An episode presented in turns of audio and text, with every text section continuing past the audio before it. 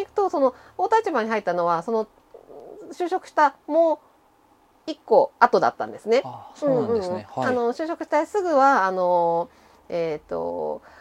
環境環境コンサルみたいなところに入ってたんです。はいそれはあの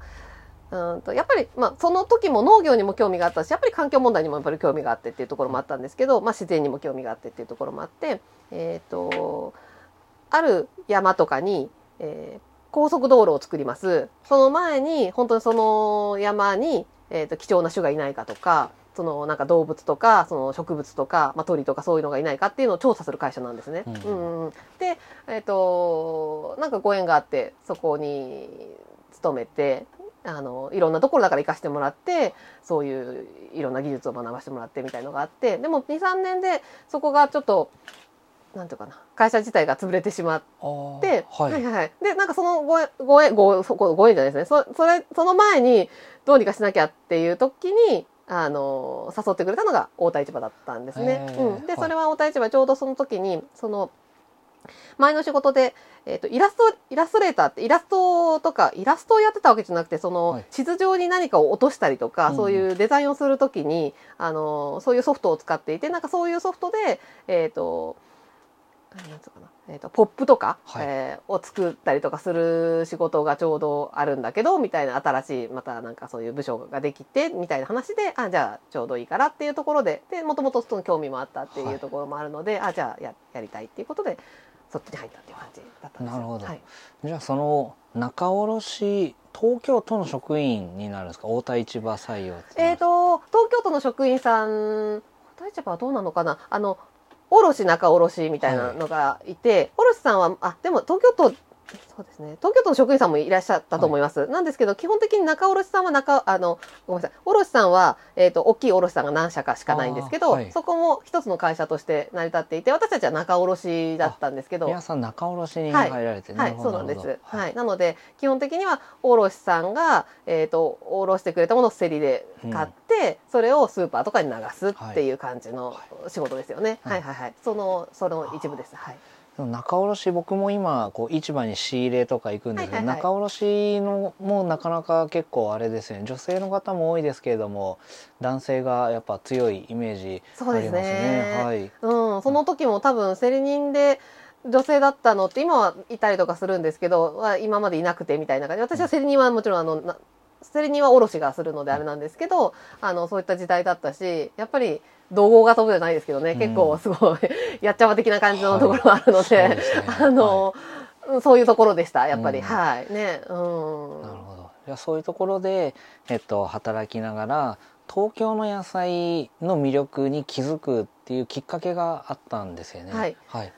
あの会社の中であの、まあ、開発部っていうところにいて最初は有機有機野菜をやってたんですね。で新しい新規開拓っていう方ところで、まあ、いろんなところに行って有機の農家さんとお話をしてそれを食べて、えー、とよかったら入れるっていう感じでやってたんですけど、まあ、ちょうど流れ的にえっ、とうんと産直みたいなものがあの流行り始めた時でえっ、ともともとは卸中卸スーパーみたいなそういう流れしかなかったのが、えー、と農家から直接、まあ、スーパーさんも買うまたはあの私たちみたいな仲卸みたいな人たちが直接買っていいものを買い付けてきていいスーパーさんに売るみたいなこう流れができてきた時だったんですね。でその中であの何かって言って最初は有機野菜っていうことで有機の担当をしていてあのやっていたんですけどでその後にやっぱり同じ東京うんと市場自体はなんかあの大田市場なんかあの東京にあったので、まあ、東京なんだから東京の野菜をなんかやるべきじゃないかっていう風な会社になってその時に東京野菜をじゃあやろうってなったんですね。そうまあ、それがご縁だったんですけどその時にあの私のそうイメージは東京に農家はいるのかみたいなところだったりとか東京の野菜ってすごいやっぱり東京のイメージってすごいまあうん、都会みたいなイメージがあってそんなところの野菜がまた美味しいのかみたいな、まあ、ところだったんですよもちろん最初は。私はもともとずっと横浜に住んでその時も横浜に住んでいたのであのーまあでもね言われたことはっていう形だったのでいろいろ探してえー、と東京の農家さんってどこにいるのかなって探してまあいろんなところアポ取るんですけど、まあ、農家さんかなり閉鎖的なのでなかなかね、うん、あのアポ取ってもなかなか会ってくれなくてで一番最初に会ってくださったのがこの大泉学園の練馬の大泉学園の農家さんだったんですよ。うん、なるほど。はい、であの来てそんな思いを持ちながら来てここに。で農家さんとお話しして食べていやそれがすごいやっぱり美味しかったんですよね。うん、うん、ななんだろうなっていうの。は、まあ、そのもちろん鮮度みたいのもあるし、うん、私にとっては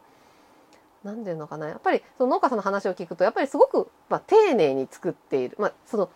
まあ、畑もち小さいですよねとてもね、うんうんうん、この大規模でバーって機械収穫とかをしなくてもなんかいいのから手でこう刈り取って、まあ、それをきれいに拭いてあのしあの売るっていうしっかりこう分けて売るみたいなのができているのでなんかそういうところではすごく手間をかけて作っているんだなって思ったんですね。でそれが本当に美味しくってあなんか、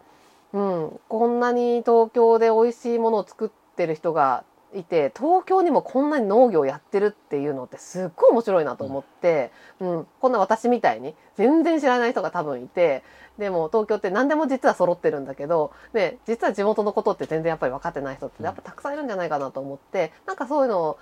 伝えられたら面白いなって思った、うん、それが一番さの最初のきっかけですね。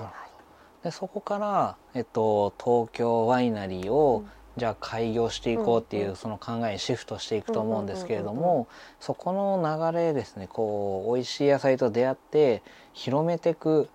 じゃあなぜワインで広めていくのかっていうその考えっていうそのけなんていうんですかねその流れをちょっと教えてもらってもいいですかね？はい、ねそうねよく言われるんですけどね、はい、本当ね。ななんでみたいなところがあって。うんそうですね。やっぱりそのやっぱりそれをまあいろいろ仕事手伝いながらやってって、で、たくさんのあの、まあ最初は練馬だったんですけど、いろんな地域の東京の農家さんにやっぱ出会うことになって、で、まあ本当にそういうふうに、本当に一生懸命やってらっしゃって美味しい農家さんたくさん出会えて、それを、そう、何か広めていくようなことができないかなって、うん、なんかやっぱりそのさもともとのその根本のさっき言った食とか農業みたいなものに関連することをやっぱ自分でもやっぱり発信したいなってまあ年年取ってきてってわけじゃないんですけどあのこれから何か自分がやりたいようなことをややりたいなって考えた時にそれはやっぱ食とか農とかに関係することだなって思っていてであのこのせっかくのご縁があるので、そのこの東京の農業っていうのはやっぱり知ってもらうようなことをやろうって思って何をしようかなと思ったんですよ。本当に。うんうんうん。何ができるかな、まあ、八百屋になるとかね。普通に考えて、まあ、そのなんか農業のコンサルみたいなものをやったりとか、まあ、ピクルス作ったりとか。あのまあ、ジャム作ったりとかね。なんか加工品を作ったりとか、まあ、いろんなことが考えられるなと思いながら、まあ、自分の、まあ、長所とかじゃないですけど何がやりたいかなって考えた時にそうワインだって思ったんですよね。それはそうですね。うんワインって本当にお水も使わないし農産農産物なんですよね。農産物の加工品なんですよね。私にとってはピクルスとかジャム作るのと何ら香りがないんですね。そのワインっていうものが。うん、あのー、そう農産物100%できている。その味わいがまたダイレクトに伝わるもの地域の味っていうのが伝わるものだし、えーとまたペアリングって言ってその何かと食べながら飲むお酒でワインって言われていてなんかそれをその地元の野菜うん、本当に野菜に合うワイン野菜と一緒に食べながらそのワインもあの広めていけば野菜についても広がっていくしなんかそのワインっていうものの魅力も広がるしなんかそれはすごく面白いなってやっぱり考えたんですね。うん、あのちょうどその時に まあ一つのきっかけはえーと、クラフトビールのブームだったんですね。うん、うん、本当にあの東京でもたくさん今でもねクラフトビールあると思うんですけど、あのー、結構クラフトビールその住宅の中で、まあ、クラフトビールみたいのを立ち上げてあの小さくてもそこの町の中でやっているっていうようなものを見てあこういうもの？だけどクラフトビールって結構クラフトじゃないなって私的にはすごい思っていて、うん、うん、本当に地地のものっていうかなんかものを使ってやっぱり作るっていうものの贅沢さとか面白さとか、そういうのってあるんじゃないかなと思って。で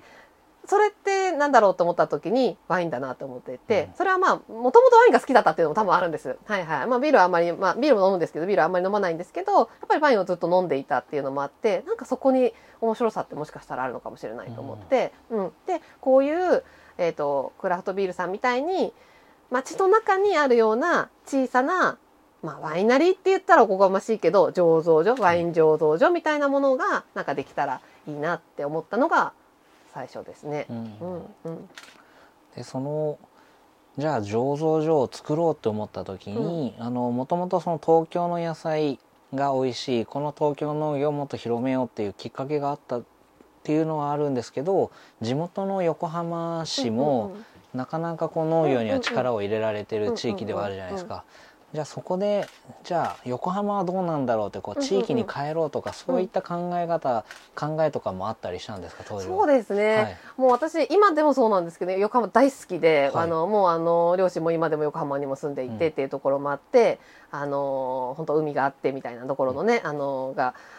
すごい好きなんですけどうんなんかやっぱり勤めていたところが、まあ、太田市場だった。うん。うん、で大田市場の中でその東京の野菜っていう東京野菜っていうものをずっとこう広めることをまあやってきたっていう中でやっぱり東京の農家さんとのご縁だったんですよね、うん、うん、やっぱり一番のスタート自体がそのこの大泉の農家さんに食べたあの野菜の味だったっていうところがあるので、やっぱりそれは、うん、あの横浜ではなくて、うん、ここなんじゃないかなってやっぱり思ったんですよね。うん、そのとそのその出会いがやっぱあったから今こういうことをやりたいなって思えたのでうん、ここでやろうって思ったのであの最初から横浜は考えてなかったんですよね。もういやなんなら横浜に家を買ってたんですよ。はい、はい、なんですけどそれを全部売っ払って こっちに引っ越してきたのではいはいはいはい。もうその買った時はもうねここで一生過ごそうと思ってきて買ったも買ったと思うので、はい。はい、うん、じゃなくてやっぱりその考えがやっぱり変わってこっちで、うん、ここでやりたいってやっぱり思ったんですよね。じゃあもうあれですよねこう